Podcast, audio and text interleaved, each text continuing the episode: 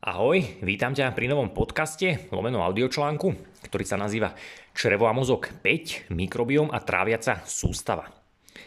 Dnešný článok bude, verím, veľmi, veľmi prospešný, bude sa ti určite páčiť, pretože mikrobióm a tráviaca sústava je celkom aj komplexná téma, ale zároveň aj dosť často riešená v spoločnosti, či už rôzne alternatívne veci medicíny, ale aj klasicky na blogoch, na Instagrame a tak ďalej. Takže verím, že článok ktorý je pokračovaní teda do série, bude pre teba veľmi hodný, prospešný, dozvieš sa v ňom veľmi veľa informácií a určite ho nepreskoč. Vieš, ako náš mikrobióm skutočne funguje a ako je prepojený s mozgom? A prečo je rovnako ako strava dôležité aj to, v akej izbe alebo spálni alebo dokonca v akom prostredí trávime svoj čas? Ak si myslíš, že to nie je dôležité, alebo teda, že len strava je dôležitá, tak v dnešnom článku ťa presvedčím o opaku a pozrieme sa teda aj na nejaké takéto veci. Dnešný článok tiež spolu s následovným, ktorý bude mimochodom o glutatióne, taktiež veľmi častá téma v dnešnej dobe. Tak tieto dva články budú extrémne dôležité, budú taktiež nabité informáciami, aj praktickými informáciami a taktiež aj nejakými tipmi. A keďže budú tieto články taktiež, dovolím si povedať pre niekoho trošku dlhšie, teda dnešný až tak nie, ale ďalší bude trošku dlhší, tak nebudem zdržiavať a prejdem rovno k veci. A zároveň ti oznamujem, že teraz hneď v úvode, že ak ťa táto téma, teda črevo, trávenie, mikrobióm celkovo zaujíma, určite tento článok nepreskoč a taktiež na konci článku máš pozvánku na spomínaný webinár, ktorý sa uskutoční už vlastne o pár dní, vo štvrtok, ďalší týždeň a máš teda možnosť sa tam registrovať za symbolickú cenu. Takže poďme na to. Tu je krátky sumár článku. Pozrieme sa na to, čo to vlastne mikrobióm je a z čoho sa skladá. Taktiež sa pozrieme, na, z čoho sa vlastne skladá aj celá teda naša tráviaca sústava, nielen mikrobióm. Pozrieme sa, ako napríklad vyzerá mikrobióm človeka, teda aké druhy, alebo teda niečo z toho, aké druhy kmeňov baktérií sa tam nachádzajú. Tiež sa pozrieme, aký je rozdiel medzi napríklad mikrobiomom dieťatka versus dospelého človeka, aký je rozdiel medzi mikrobiomom povedzme klasickej dospelej ženy a tej istej ženy, ale ktorá už je tehotná, teda čaká dieťatko. Tiež sa pozrieme napríklad na mikrobiom zdravého človeka versus mikrobiom človeka s rakovinou hrubého čreva, čo bude tiež veľmi zaujímavé. Tiež sa pozrieme napríklad, ako naša pokožka, oko dokážu vplývať na náš mikrobióm, čo veľa ľudí nad tým nepremýšľa, že naozaj to, čo oko vidí, ovplyvní to, čo sa udeje v čreve. A tiež sa pozrieme na rozdiely medzi hrubým, tenkým črevom, akú úlohu tam zohráva množstvo kyslíka, prečo môže byť zlý mikrobióm, taktiež aj spôsob, ako sa nám napríklad zhorší mozog, alebo ako napríklad dokáže náš mikrobióm, teda to, čo sa v červe deje, zhoršiť našu, našu citlivosť na inzulín a rôzne ďalšie veci a taktiež sa pozrieme na spomínané praktické typy, ako si môžeš už hneď teraz začať aj pomáhať svojmu mikrobiomu a taktiež spomínaná pozvánka na webinár. Poďme teda na to. Z čoho sa skladá ľudský mikrobióm? Tu je malý náhľad toho, z čoho je náš tráviaci trakt zložený, čo sa teda nejakých organizmov, ktoré v ňom žijú, býva, týka. A tiež sa pozrieme, aký je rozdiel medzi mikrobiomom dieťatka versus mikrobiomom dospelého človeka.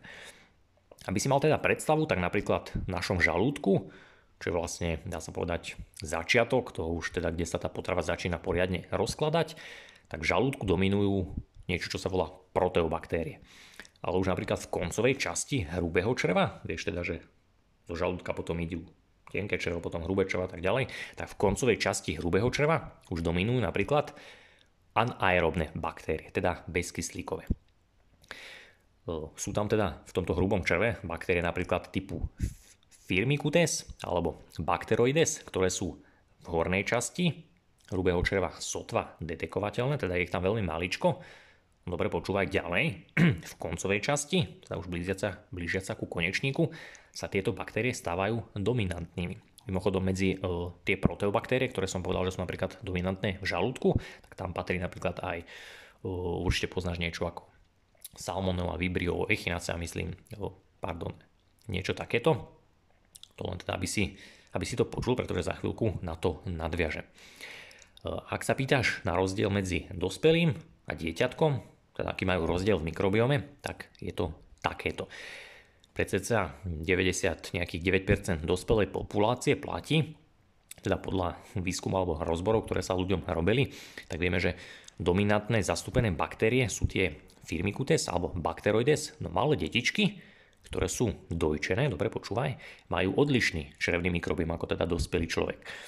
V ich prvých rokoch života, teda u malého bábetka, ktoré je dojčené, tak u nich dominujú druhy ako bifidobakterium, to sú taktiež anaerobné baktérie, teda bezkyslíkové, a taktiež tam majú veľa druhov, alebo druhy typu lactobacillus. Lactobacillus, pardon. To sú tiež anaerobné baktérie. Určite si názvy počul, alebo ti to niečo hovorí. Ďalej tu máme taktiež rozdiel v mikrobiome tehotných žien versus teda žien, ktoré nie sú tehotné. Dobre počúvaj. U tehotných žien celkovo medzi prvým a tretím trimestrom klesá rozmanitosť ich črevných baktérií. To znamená, že ako žena pokračuje v tehotenstve, teda od počiatku až po teda posledný trimester, tak jej črevný mikrobiom diverzifikuje, teda o, sa zhoršuje, alebo teda lepšie povedané mení sa a mení sa aj rozmanitosť baktérií. A taktiež dochádza v tehotenstve ženy k obrovskej zmene druhov, aké teda baktérie má v tráviacom trakte. Niektoré typy, ako teda aj proteobaktérie a aktinobaktérie sa dramaticky zvyšujú. To sú tie, ktoré som povedal, že máme napríklad dospelý človek v žalúdku, tak u tehotných žien sa zvyšujú až po štádium tehotenstva. A teraz sa vrátim k tomu, čo som pred chvíľkou povedal. Tieto proteobaktérie sú mimochodom, alebo sú hlavnou skupinou baktérií, kde patrí aj široká škála rôznych patogénov, ako napríklad Escherichia, Salmonella, ktorú som povedal, alebo Vibrio, taktiež Helicobacter myslím a rôzne, rôzne takéto ďalšie. Vieš si samozrejme cez článok prekliknúť na Wikipédiu alebo na Google a vieš to dopátrať sám. No schválne to teda spomínam, tieto druhy v článku som to samozrejme aj vyznačil veľkým hrubým písmom, pretože z predošlých článkov, ktoré si verím čítal, alebo možno si ich vypočul, by ti mali byť povedomé. Hlavne teda z článku o leaky gut a skákajúcich génoch. Pretože teda medzi tieto proteobaktérie, ktoré má normálne dospelý človek v žalúdku, u tehotných žien začínajú dominovať, teda sa u nich ako keby zvyšuje počet, alebo teda sa tieto baktérie u nich rozrastajú, tak tam patrí taktiež aj vibrio. A práve tento vibrio je druh parazitu vírusu, ktorý náš druh pravdepodobne asimiloval z oceánu, z mekyšov, ktoré sme konzumovali v tej Afrike, keď sme sa tam vyvíjali. A práve tento vírus, respektíve patogén, sa nám dostal do DNA, kde spustil expresiu proteínu zonulín, vďaka ktorému sme napríklad získali skvelú adaptáciu, ktorá sa odborne nazýva gut, teda priepustné črevo. To len také maličké A, aby si sa nad tým zamyslel, že u tehotných žien, normálnych zdravých tehotných žien, podľa výskumu vieme, že naozaj tieto proteobaktérie sa začínajú zvyšovať. Že asi by ti mohol trošku dochádzať, prečo som aj teda predošlé články schválne napísal, prečo som ich uverejnil pred týmto a prečo je to pre teba dôležité poznať. Rozdielný pôrod rovná sa rozdielný mikrobiom. Mnohé štúdie tiež ukázali aj to, že typ pôrodu, teda cisársky versus vaginálny, alebo teda ten bežný, ale taktiež aj veci ako pôrodná hmotnosť, alebo či je malé dieťatko dojčené, tak všetky tieto parametre ovplyvňujú to, aké črevné baktérie a mikrobióm celkovo skolonizujú alebo teda osídlia normálne sterilné črevo daného bábetka, teda novorodenca. To znamená, že to, kde dieťatko, v akej nemocnici je, či je dojčené, akým pôrodom príde na svet, ale rôzne ďalšie parametre, všetky tieto vplývajú na to, aký mikrobióm, ale aj celé teda črevo, čím sa kolonizuje, teda aké kmene baktérií sa tam usadia. A toto je veľmi dôležité. Pretože toto skoré kolonizačné teda okno dieťatka ti hovorí, že je u ľudí závislé viac od prostredia, než od samotného hostiteľa. A táto jediná veta je pre teba extrémne, extrémne dôležitá. Ak by som mohol vyznačiť z v článku alebo z celej série povedzme jednu vetu, tak toto by bola ona. Pretože ti tu hovorí toľko, že naozaj nie genetika, ale epigenetika hrá v našom vývoji neskutočnú, nezameniteľnú úlohu. To znamená, že prostredie, ktoré teda vplýva na to, čo sa v nás rozvinie, taktiež aj na tie baktérie, alebo teda aj to, aké kmene baktérií osídlia to črevo a celý tráviaci trakt novorodenca, je dôležitejší ako to, povedzme, aké gény má ten novorodenec sebe, čo zdedil geneticky od otca, od matky, aké má predispozície. Pretože nie naše gény, teda genetika, rozhodujú o našom živote a zdraví, ale epigenetika, teda dáme signály, stimuly, ktoré z toho prostredia, toho, čím sme obkolesení, na nás vplývajú. Sú to, čo tieto naše zdedené gény zapínajú, vypínajú a rovnako dávajú stimuly našim mitochondriám. A naše mitochondrie tvoria energiu, sú zodpovedné za náš život, čiže to, aké stimuly dostávajú, tak toto je to rozhodujúce.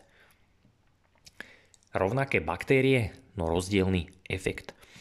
Ďalšia zaujímavá vec, ktorá by ťa mohla teda zaujímať, prišla v roku 2018 v časopise, ktorý sa nazýva Cell Host and Microbiome and Science. Tak v tomto časopise, samozrejme opäť v blogu sa vieš prekliknúť na dané linky, tak tam vedci v rámci svojho výskumu dôkladne preskúmali tkaniva hrubého čreva, ktoré odobrali pacientom, alebo lepšie povedané šiestim pacientom s rakovinou hrubého čreva. V 70% prípadov bol na tkanivách usadený biofilm, pardon, ktorý bol prevažne tvorený z dvoch druhov baktérií. Bacteroides fragilis a Escherichia coli. Toto bolo pre expertov obrovským prekvapením, pretože normálne, alebo hrubé črevo zvykne kolonizovať až okolo 500 a viac rôznych typov baktérií. Potom následne vedci testovali 25 ďalších vzoriek, taktiež napadnutého hrubého čreva a potvrdilo sa, že tento kmeň tých Bacteroides fragilis produkoval toxín, alebo teda, že tento kmeň baktérií, ktorý sa tam rozvíja, tak produkuje toxín, ktorý zároveň zvyšuje zápal hrubého čreva. Toto by taktiež malo byť trošku zarážajúce pre každého, keď pomyslí na to, že tieto baktérie máme normálne v koncovej časti hrubého čreva ako sa teda aj vyššie e, počul. No v tejto koncovej časti hrubého čreva by nemalo byť, alebo za normálnych podmienok nie je príliš veľa kyslíka. Teda máme tam anaerobné, bezkyslíkové prostredie. No keď sa tieto kmene baktérií dostávajú ďalej tom našom čreve, tam, kde v červe už máme toho kyslíka viacej, tak tam už môžu spôsobovať množstvo problémov až samotnú rakovinu. Už o pár riadkov nižšie, alebo teda o pár slov nižšie, sa pre teba tieto slova stanú dôležitejšie alebo dôležité a pochopíš tomu ešte, ešte lepšie. Takže sa k ním vrátim. A rovnako to bude pre teba dôležité, alebo malo by to byť pre teba dôležité, ak si to pospájaš aj s predošlými článkami, ktoré sa dúfam čítal alebo si si ich vypočul. A hlavne teda článok, ktorý bol uverejnený niekedy ešte myslím minulý rok, ktorý bol o mikrobiome, síre a mese. Pretože naše črevo je, dá sa povedať, jedno obrovské postáčané potrubie, pričom na jeho koncoch sú dve špecializované membrány. Dobre počúvaj. A tieto membrány sú veľmi úzko riadené. Tieto membrány sú črevná a mozgová bariéra. Toto určite poznáš, alebo si sa s tým stretol, ak sa o tému akokoľvek aspoň trošku zaujímaš.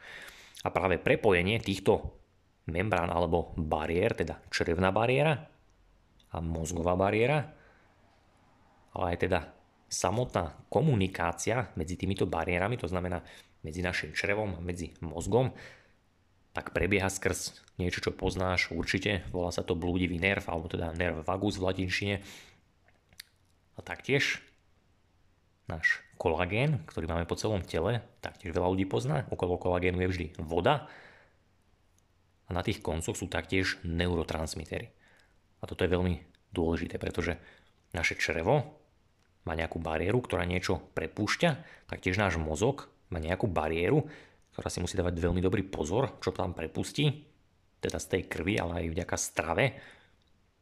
A ten tá komunikácia, niečo ako keby si to predstavíš ako kabel, nejaká tele- telefonická linka, tak prebieha skrz kolagén vodu. Predošlé články by ti mali veľa napovedať. A taktiež pomocou neurotransmiterov. Opäť, nejdem to nejako rozoberať, ale malo by to byť už pre teba malé aha, ak si teda počúval, čítal predošlé články. Ako pracuje naša tráviaca sústava a črevo? Naše črevo je veľmi zaujímavý orgán, ktorý by sa dal prirovnať ako som vyššie povedal, k trubici, alebo taktiež aj k reaktoru v jednom.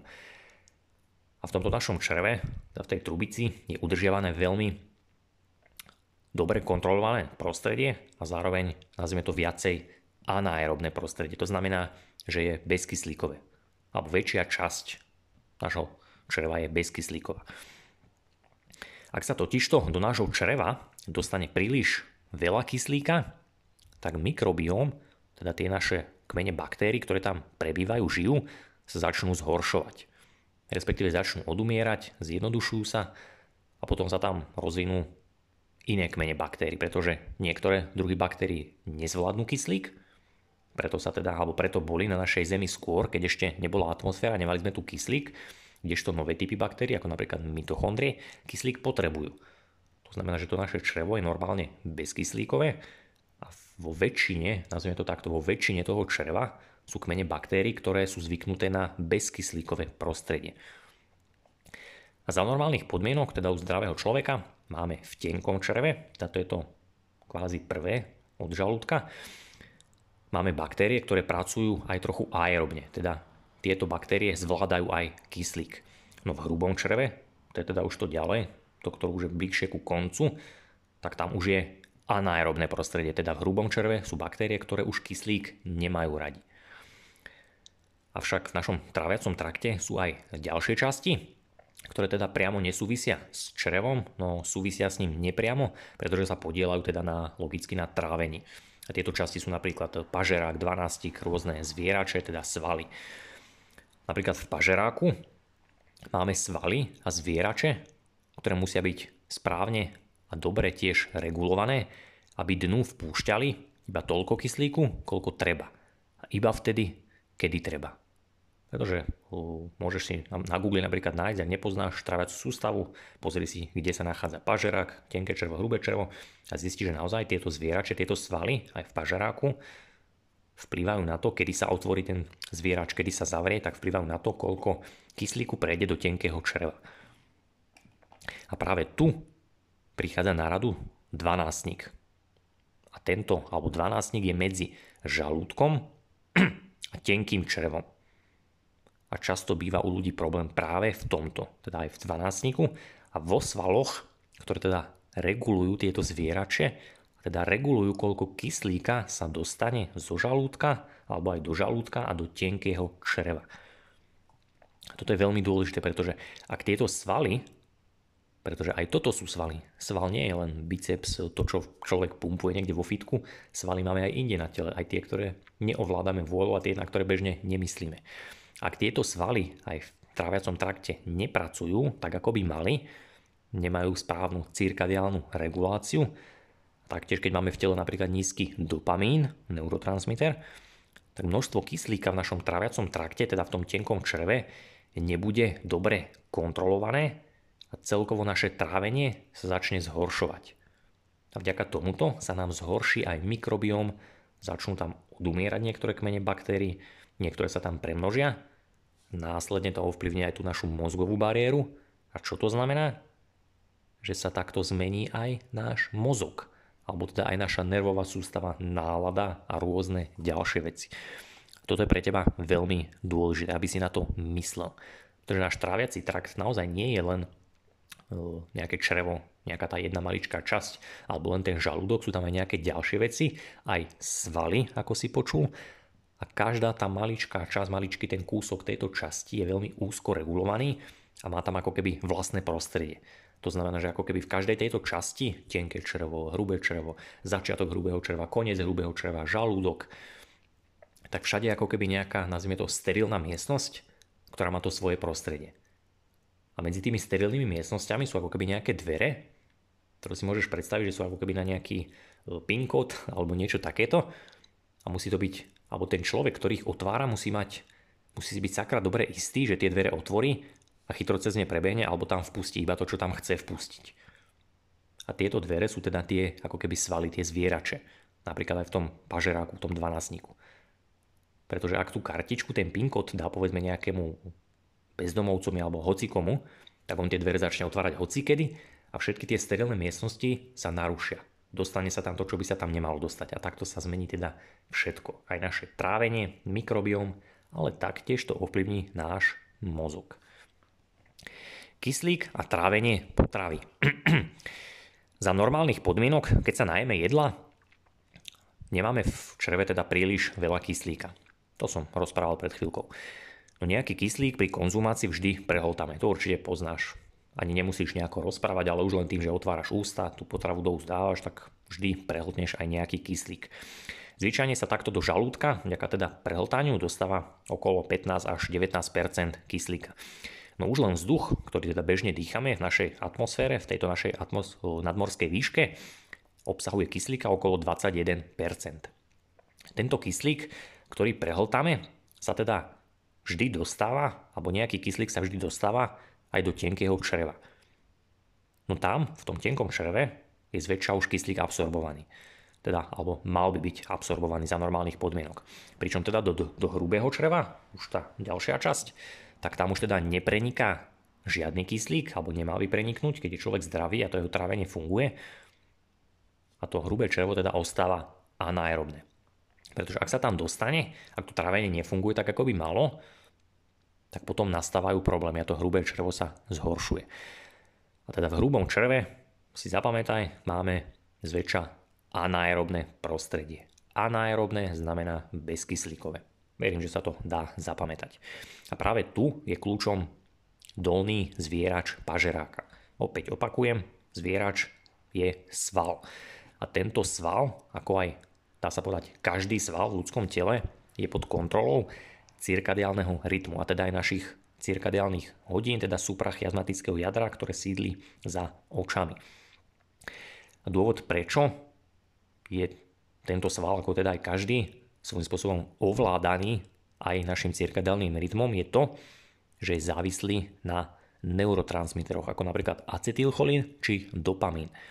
O týchto neurotransmiteroch si mimochodom čítal samostatné články, takže odporúčam pozrieť, na blogu klikni na kategória neurotransmitery a vieš si to pozrieť.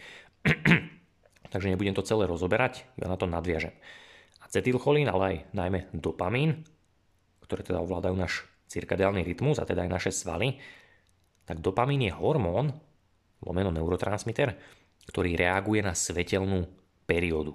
To znamená, že citlivo vníma, kedy sme napríklad na slnku, kedy sme na umelom svetle, kedy sme na UV svetle a kedy je tma. A na základe toho sa tento dopamín v nás tvorí, vylúčuje a teda ovláda aj dané svaly a ich vzťahy týchto svalov. A už len toto ti samo o sebe hovorí dôležitú vec.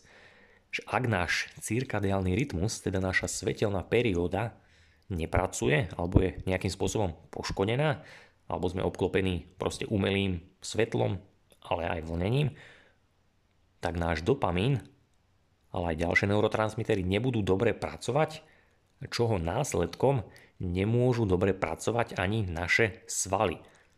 A to znamená, že tieto svaly sa v priebehu rokov stanú nechcem že nefunkčné, ale dysfunkčné, nebudú dobre pracovať, stanú sa viacej hypoxické, teda nebudú mať dostatok kyslíka a teda aj mitochondrie v týchto svaloch sa zhoršia a celkovo daný sval sa stáva zle fungujúcim. Toto veľa ľudí pozná, pretože zvyčajne sa to deje, alebo teda, že to poznajú tým, že ich fyzická kondícia je slabšia, je horšia, sú slabší, sú ľahko sa zadýchajú, no málo kto myslí na to, že toto sa deje aj v ich črve, alebo teda aj vo svaloch, ktoré neovládame vôľou.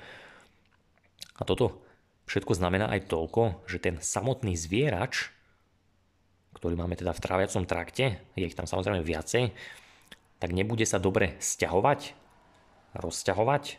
Môže si to predstaviť ako keď biceps zatneš, uvoľníš, zatneš, uvoľníš, tak takisto sa stiahujú tí zvierače v tráviacom trakte a ak je teda náš cirkadiálny rytmus narušený, tak tieto vzťahy zvieračov nie sú dobré. To znamená, že sa otvárajú viac. A keď sú viac otvorené, čo to znamená? Znamená to toľko, že dnu prejde viacej kyslíka. Teda do nášho tenkého čreva sa dostane väčšie množstvo kyslíka a na základe toho, čo si počul pred chvíľkou, ti to už hovorí to, že jednoducho v tráviacom trakte bude väčšie množstvo kyslíka a zhorší sa nám celé trávenie, teda aj mikrobióm a baktérie, ktoré sú v hrubom čreve.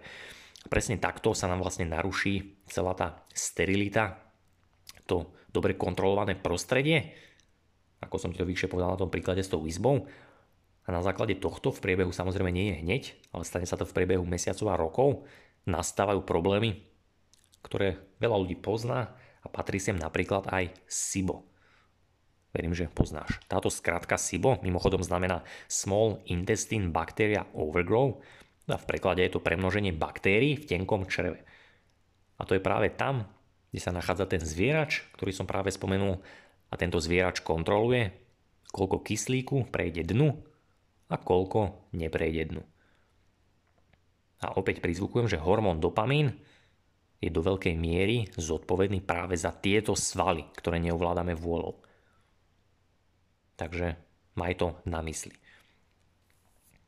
A práve som ti mimochodom taktiež svojím spôsobom aj naznačil, prečo napríklad okuliare alebo obyčajné okuliare proti modrému svetlu, o ktorých bol minulý článok, tak tieto okuliare ti dokážu pomôcť aj so svalmi, svalovou činnosťou, s fyzickou výkonnosťou, ale taktiež aj so svalmi v čreve.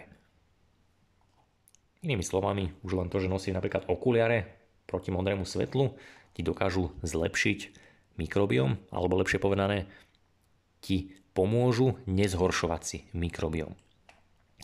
Trávenie, low carb, paleo či keto.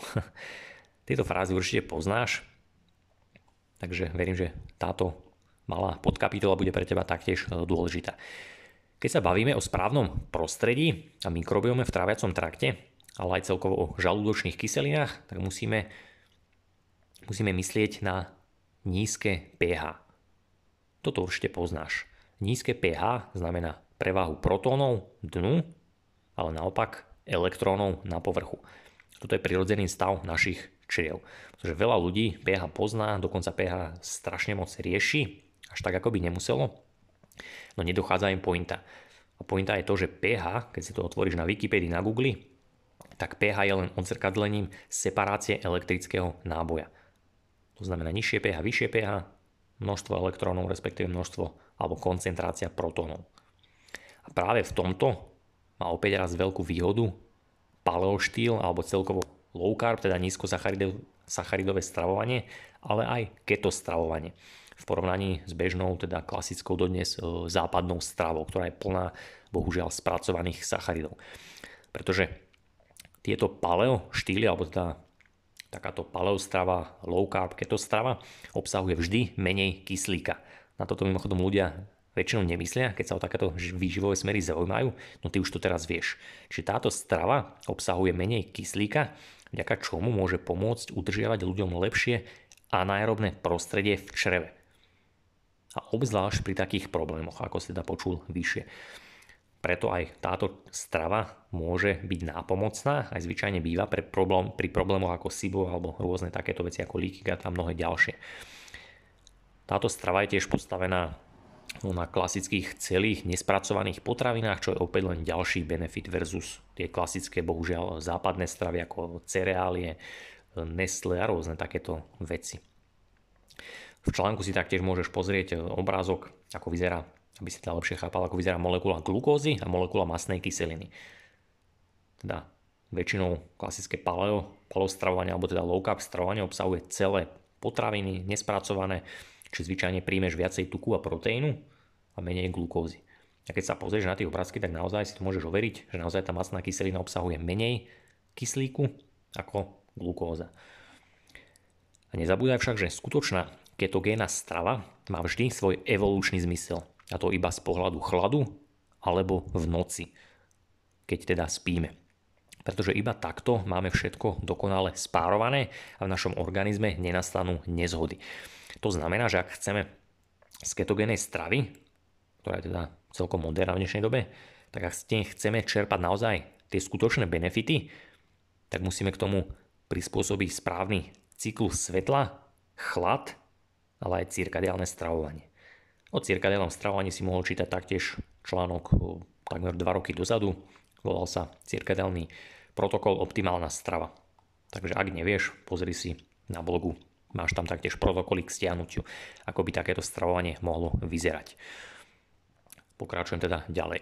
Ak napríklad naše mitochondrie v čreve, dobre počúvaj, ne, alebo dostávajú rozdielne signály aj skrz svetlo, ako majú povedzme mitochondrie v oku alebo mitochondrie v pokožke, tak naše cirkadiálne gény, ktoré máme teda takmer všade po tele, tieto gény sídlia, sídlia pred každým jedným génom, ktorú máme v DNA, ale aj v každom orgáne, taktiež sú v čreve, tak tieto gény prestanú dobre pracovať, následkom čoho sa daná časť tela ako keby správa, správa viac chaoticky. To znamená, že nevie, kedy daná časť tela nevie, kedy je deň, kedy je noc, kedy má, povedzme teraz mám tráviť potravu, kedy má rozkladať potravu, kedy má odpočívať, kedy má pracovať.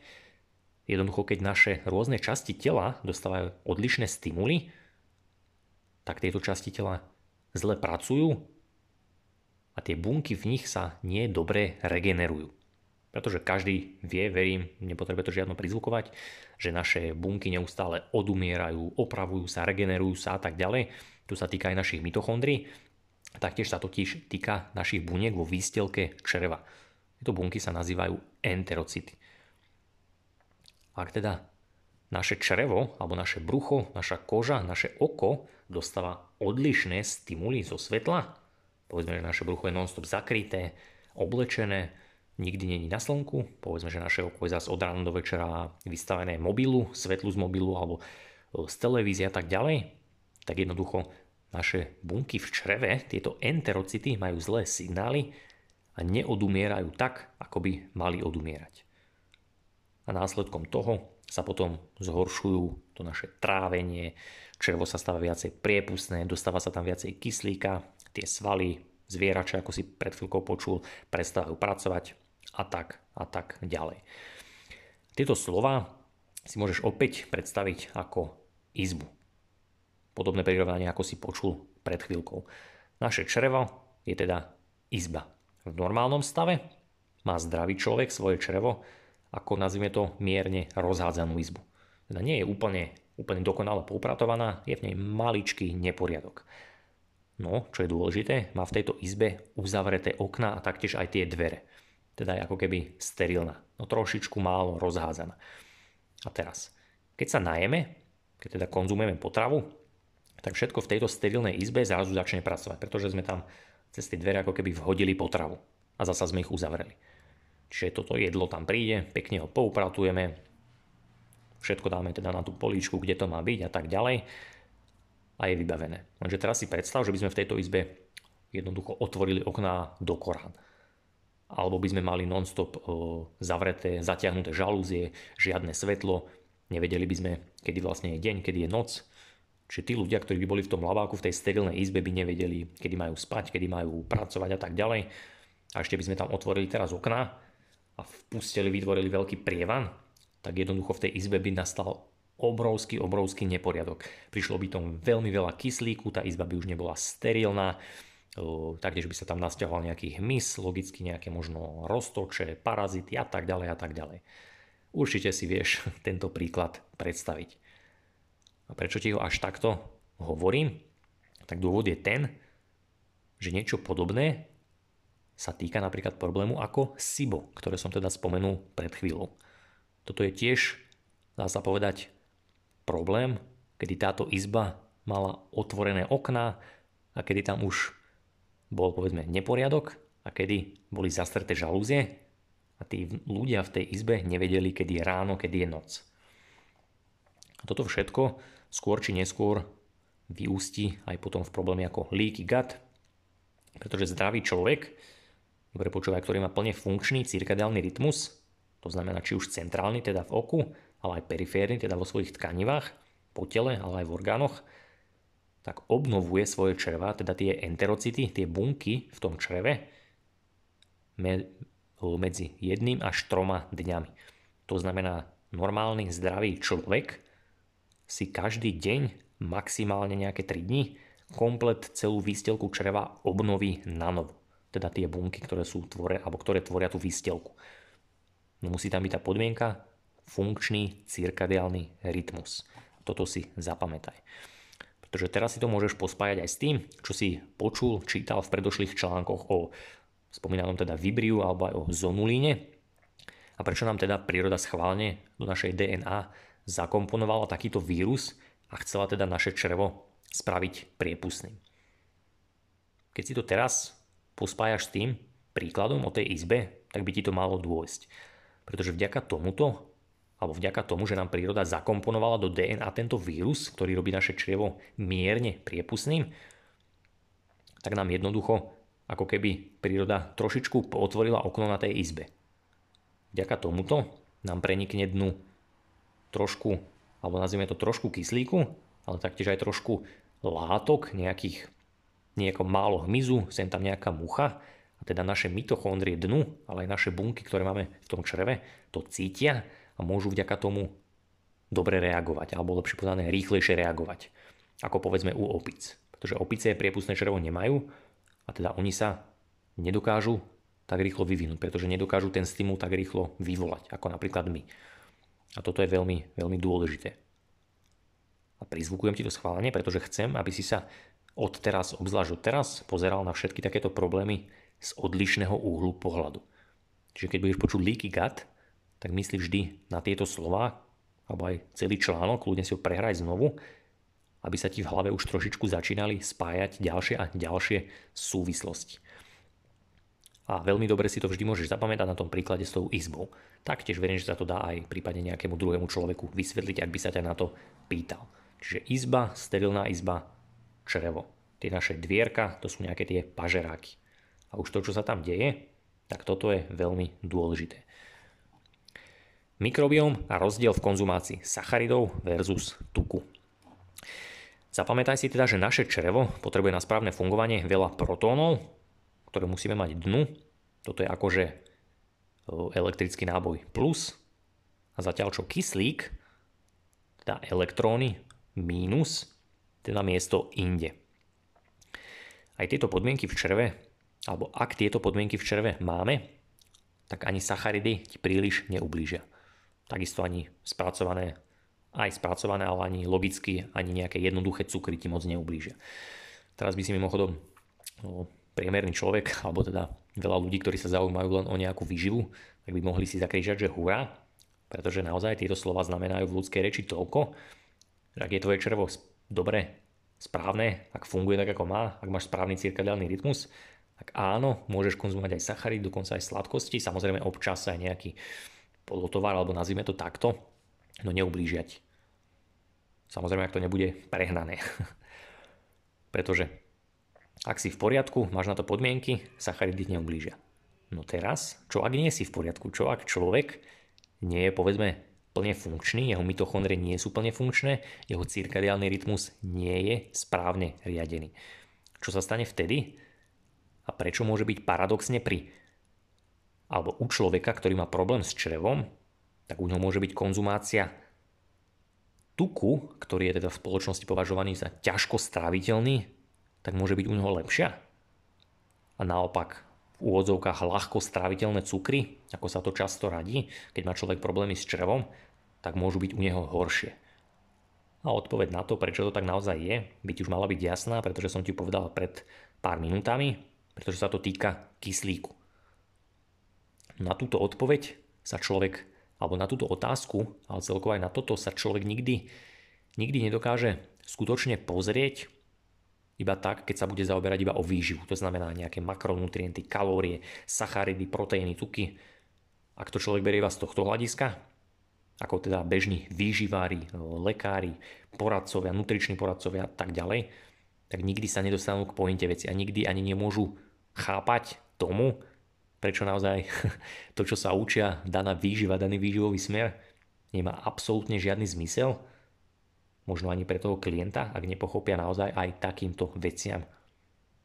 Pretože metabolizmus, dobre počúvaj, alebo teda oxidácia tuku nám znižuje za normálnych podmienok elektrický náboj na vnútornej membráne mitochondrie. Toto naozaj nevie väčšina bežných výživových poradcov. Obávam sa, že to nevie ani veľa z tých ľudí, ktorí ketogénnu stravu propagujú. Pretože keby to vedeli, tak by možno premyšľali inak.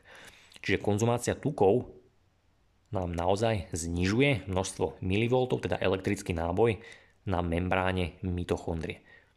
No deje sa to schválne, pretože pomocou tohoto nám vlastne príroda niečo ako keby offsetuje znížené množstvo svetla, ktoré máme v danej lokalite, kedy tú ketogénnu stravu konzumujeme. Pretože keď sa nad tým zamyslíš, tak kedy majú živočichy prirodzene k dispozícii najmä tuky? Napríklad v zime, kedy je čo? Vonku je chlad No taktiež je tam málo slnečného svetla, pretože v zime máme menej svetla a obzvlášť máličko UV svetla. To znamená, že ten živočích konzumuje tuk, na jeho mitochondriálnej membráne klesne elektrické napätie, čiže sa zníži elektrický potenciál. No zníži sa to preto, pretože nemá k dispozícii dostatok slnečného svetla. Čiže je to schválne a je to ako keby v rovnováhe, aby tá mitochondria dokázala pracovať, pretože si nedokáže udržať vysoký potenciál, keďže nemá na to dostatok slnečného svetla. Čiže si ho schválne zníži, no potrebuje k tomu potom udržiavať stabilný flow elektrónov. A ten získa ako? Pomocou konzumácie tuku. Čiže konzumácia tuku nám ešte aj mimochodom schválne zvýši, toto už poznajú aj výživoví poradcovia, nám zvýši množstvo vyprodukovaného ATP a práve vďaka vyššiemu množstvu ATP sa naše proteíny v bunke viacej roztvoria, stanú sa z nich ako keby taký poriadny roztiahnutý hadi a tým, že sa tento had, teda proteín roztiahne, tak sa okolo neho vytvorí viacej štrukturovanej vody alebo teda tej exkluzívnej zóny, ktorú by si už mal poznať. A práve takto sa ten živočích stane viac hydratovaným. A tiež nám to však pomáha udržiavať vysoký prísun endogénneho, teda vlastného glutatiónu, vďaka čomu teda má daný živočích dostatočnú a výkonnú detoxikáciu. A už v ďalšom článku, ktorý bude o glutatióne, na toto nadviažem. A teraz ti dám ďalší kúsok do skladačky. No radšej si sadni, pretože ti tento kúsok pospája všetko, čo si počul doteraz. Slnko vysiela v ktorúkoľvek hodinu dňa, kedy svieti, teda od východu až po západ, cca 42% infračerveného svetla.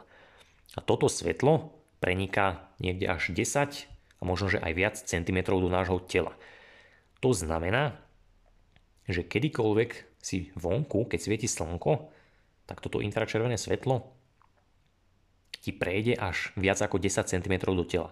Inými slovami, dokáže ti prejsť napríklad aj skrz celé brucho a zasiahnuť všetky baktérie, všetky kmene baktérií, ale taktiež aj všetky mitochondrie, ktoré tam sú a taktiež ho zachytí aj voda okolo tých proteínov, ktoré v bruchu máš. A toto je dôležité. Pretože nezabúdaj, že svetlo a najmä infračervené svetlo je zodpovedné za tvorbu exkluzívnej zóny, čo je štvrtá podoba vody, ktorú by si už mal poznať z predošlých článkov. A práve táto exkluzívna zóna je to, čo dodáva tkanivám energiu. A tou energiou myslím elektróny. Presne takto sa buduje aj lokálny redox, ktorý zo svojho okraja mimochodom vylúčuje čo? Protóny. To je ten plus elektrický náboj. A práve protóny, teda ten nízky elektrický náboj, potrebujeme mať v čreve pod kontrolou, pretože keď sa tam vylúčia protóny, pretože sa tam vytvoril dostatok exkluzívnej zóny, tak vysoká koncentrácia protónov znamená čo? Nízke pH. A každý človek vie, že v našom čreve je čo? Potrebujeme tam mať nízke pH. Dúfam, že ti teda slovíčka trošku dochádzajú. Mikrobióm je rozdielný cez deň a v noci. Ďalšia vec, ktorú mnoho ľudí nevie, je to, že náš mikrobióm pracuje rozdielne cez deň ako v noci. Ak sa pýtaš prečo, tak odpovede iné elektrické versus magnetické pole. Pretože z povrchu alebo iné elektrické a magnetické pole, ktoré vychádza z povrchu Zeme. Pretože cez deň a v noci máme podmienky na našej planete rozdielne. Práve preto som vyššie spomenul aj protóny, ktorými sú ovplyvnené aj ďalšie moderné problémy ako SIBO, e, syndrom draždivého čreva, celiaky a rôzne takéto veci. Pretože protóny, opakujem, sú základom stupnice pH. Toto často ľudia poznajú. Presne preto som aj v minulosti, keď sa ma niektorí ľudia pýtali, samozrejme myslím osobne, na takéto problémy a chceli teda počuť nie nejakú len radu, alebo teda chceli počuť skutočný môj názor, tak som im povedal, že najlepšie spravia, keď si kúpia Gauss meter. To je teda meter, ktorý dokáže meriať magnetické pole. Alebo nejaký iný meter, 3 meter, ktorý vie merať aj magnetické, elektrické a rôzne takéto vlnenia. Prečo som to povedal? Tak dôvod je jednoduchý, pretože keď si to človek naozaj dokáže zmeriať, zmeria si povedzme, aké je elektrické alebo magnetické pole povedzme vonku, keď vidím von bosy, bez elektroniky, teraz si ho zmeriam v spálni, zmeriam si ho v obývačke, v mojej kancelárii, zmeriam si ho cez deň, zmeriam si ho v noci a zrazu ten človek vidí, že je tam obrovský, neuveriteľný rozdiel. A teraz, keby si to reálne videl, tak ja ti teraz poviem len toľko, že predstav si, že ty v takomto prostredí žiješ roky a ani si to neuvedomuješ. A teraz u veľa ľudí sa prejavujú problémy ako celiakia, gut a rôzne takéto. To, čo si tí ľudia neuvedomujú, že tento problém nie je v skutočnosti problém, ale je to už len nejaká reakcia ich tela, respektíve tých buniek a mitochondrií v tele, ktoré sú po dlhé, dlhé roky niečomu vystavené a oni postupne sa snažili to zvládať, no jednoducho neustále na to vysielali maličké signály a po tom čase, po tých rokoch sa to už prejavilo niečím, čo dnešným moderným ľuďom prípada ako choroba No v skutočnosti je to len nejaká dlhodobá reakcia tela na to, v čom žijeme, teda na naše prostredie. A slnečné svetlo, ktoré svieti počas dňa, mimochodom indukuje, teda tvorí na povrchu Zeme, ale taktiež aj niekoľko centimetrov nad ním, vysoké elektrické pole. Dôvod prečo je fotoelektrický jav.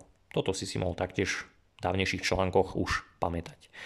Taktiež to spôsobí to, že keď slnko teda začne ráno svietiť na Zem, tak sa zo Zeme, teda z povrchu Zeme, začnú odparovať protóny. Teda do našej atmosféry sa dostanú protóny, kde bude plus.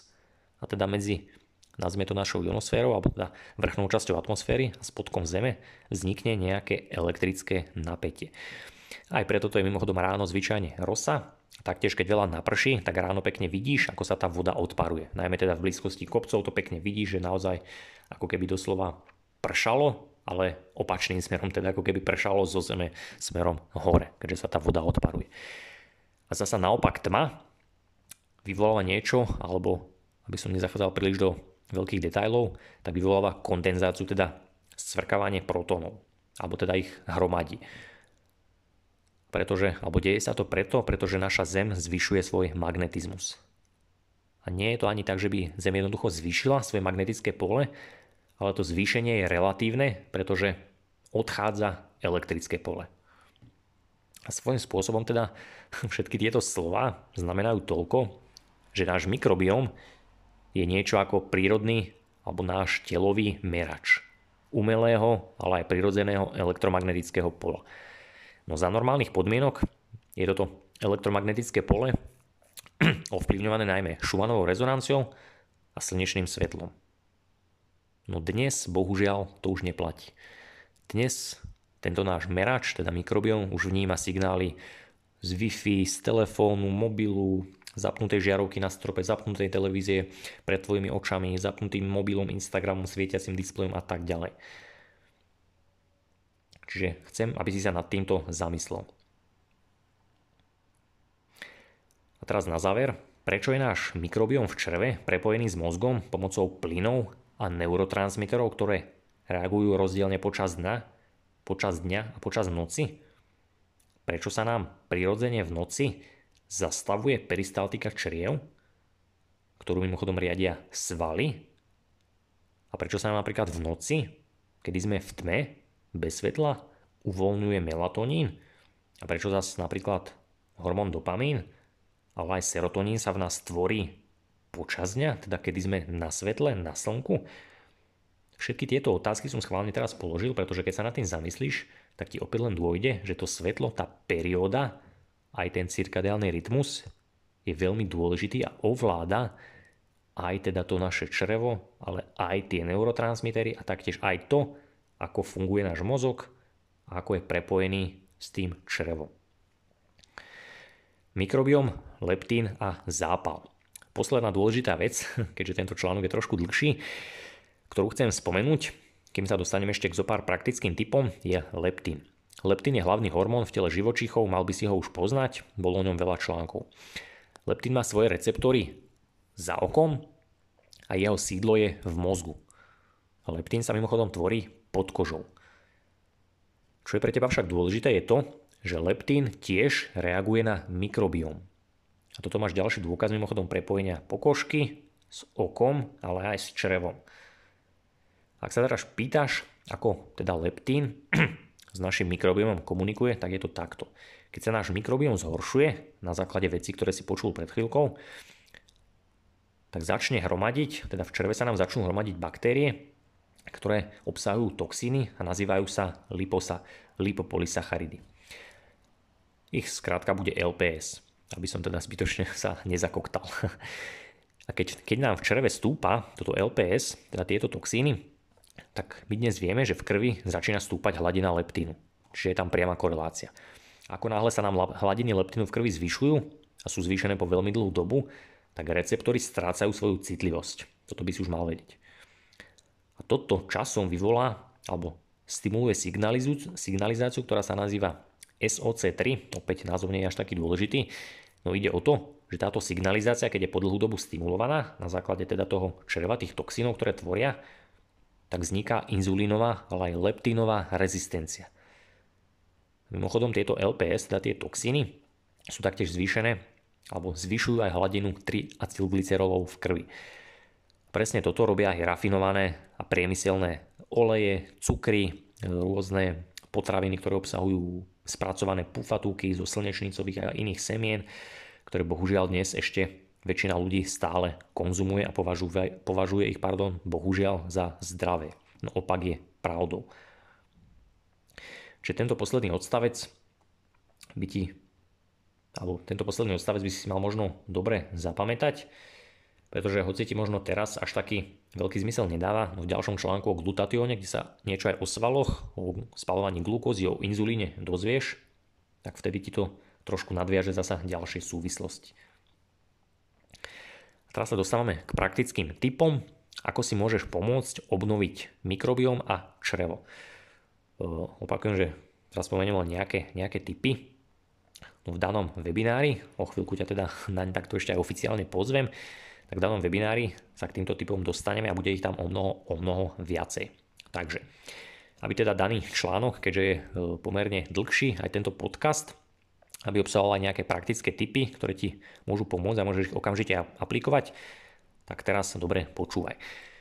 Čo sa obnoví čreva a mikrobiomu týka, rovnako aj správnej teda regulácie žalúdočných šťav, vylúčovania žalúdočných šťav HCl, tak pointou je vždy obnoviť nízke pH. To znamená obnoviť prevahu protónov dnu a elektrónov na povrchu. To znamená, že potrebuješ nechať svoje mitochondrie, ale aj celkovo baktérie a taktiež vodu, ktorú tam všade máš, robiť to, čo majú. To si počul vyššie exkluzívna zóna, infračervené svetlo a stane sa to, čo má sa stať. To máš hneď prvý bod. Teraz, tiež musíš držať konzumáciu spracovaných potravín a obzvlášť sacharidov na minime. Aspoň teda niekoľko mesiacov, pokým sa ti stav nezlepší. Samozrejme teraz hovorím o človeku, ktorý má nejaký problém alebo chce zlepšiť svoje črevo. Dôvod, prečo teda sacharidy na minime? Opäť predtým si počul. Týka sa to množstva kyslíka, aké prinesú do čreva.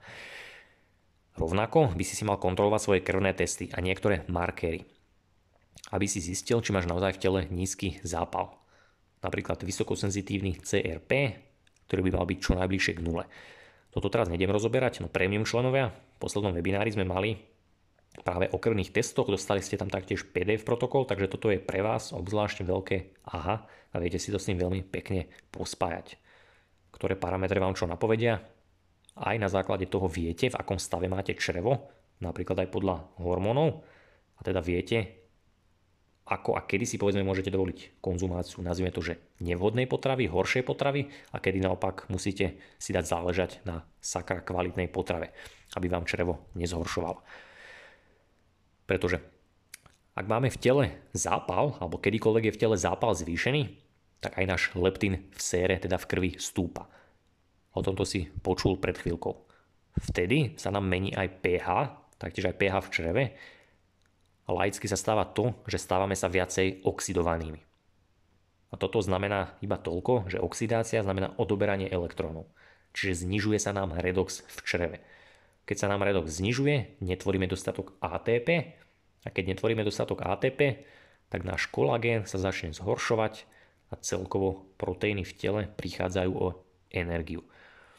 Aj preto ti môže strata redoxu a zníženie funkcie napríklad prvého komplexu v mitochondrii privolať nedostatočnú tvorbu ATP a teda následne aj dysfunkciu kolagénu.